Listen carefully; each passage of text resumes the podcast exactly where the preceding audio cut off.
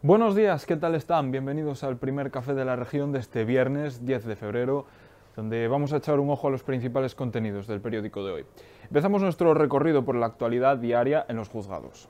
La crisis económica deja daños colaterales tras de sí y, de hecho, también lo hace en los juzgados. Se procesan más pleitos por insolvencias y delitos que antes porque los impagos de facturas y los concursos de acreedores crecieron de manera considerable en 2022.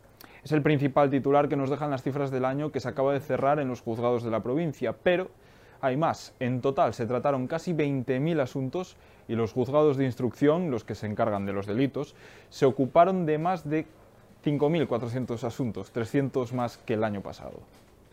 En sucesos, ayer lamentamos una víctima mortal en nuestras carreteras. Un hombre falleció en un aparatoso accidente múltiple en San Cibrao. Nos cuenta más sobre ello Patricia Casteleiro. Manolo González, de 58 años, portero del Club Deportivo Estradense, falleció ayer en un accidente en San Cibrao das Viñas.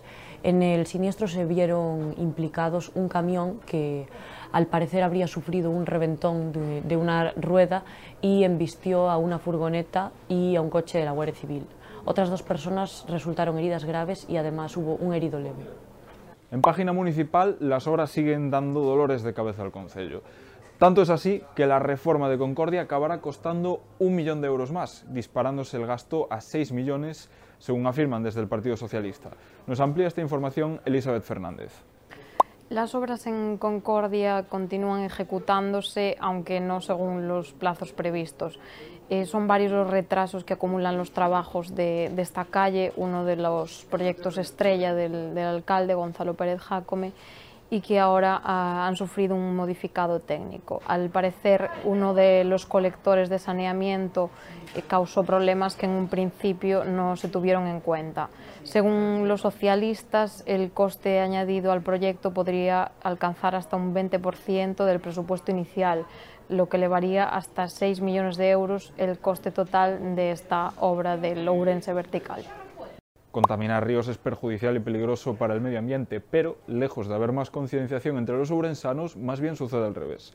Los vertidos en los ríos se duplicaron en 2022. La Confederación Hidrográfica Miño-Sil puso más de 300 multas.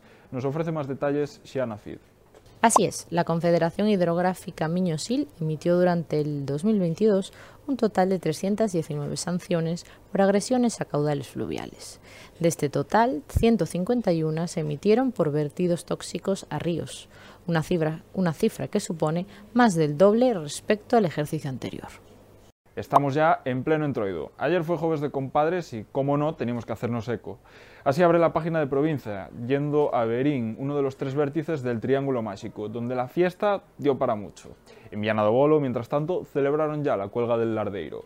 Y nos vamos a otro vértice del Triángulo Mágico, pero por motivos deportivos. El ciclista Carlos Canal, de Sinzo de Limia, nos habla del arranque de su temporada y de los objetivos del año. Dice que quiere dar un paso adelante.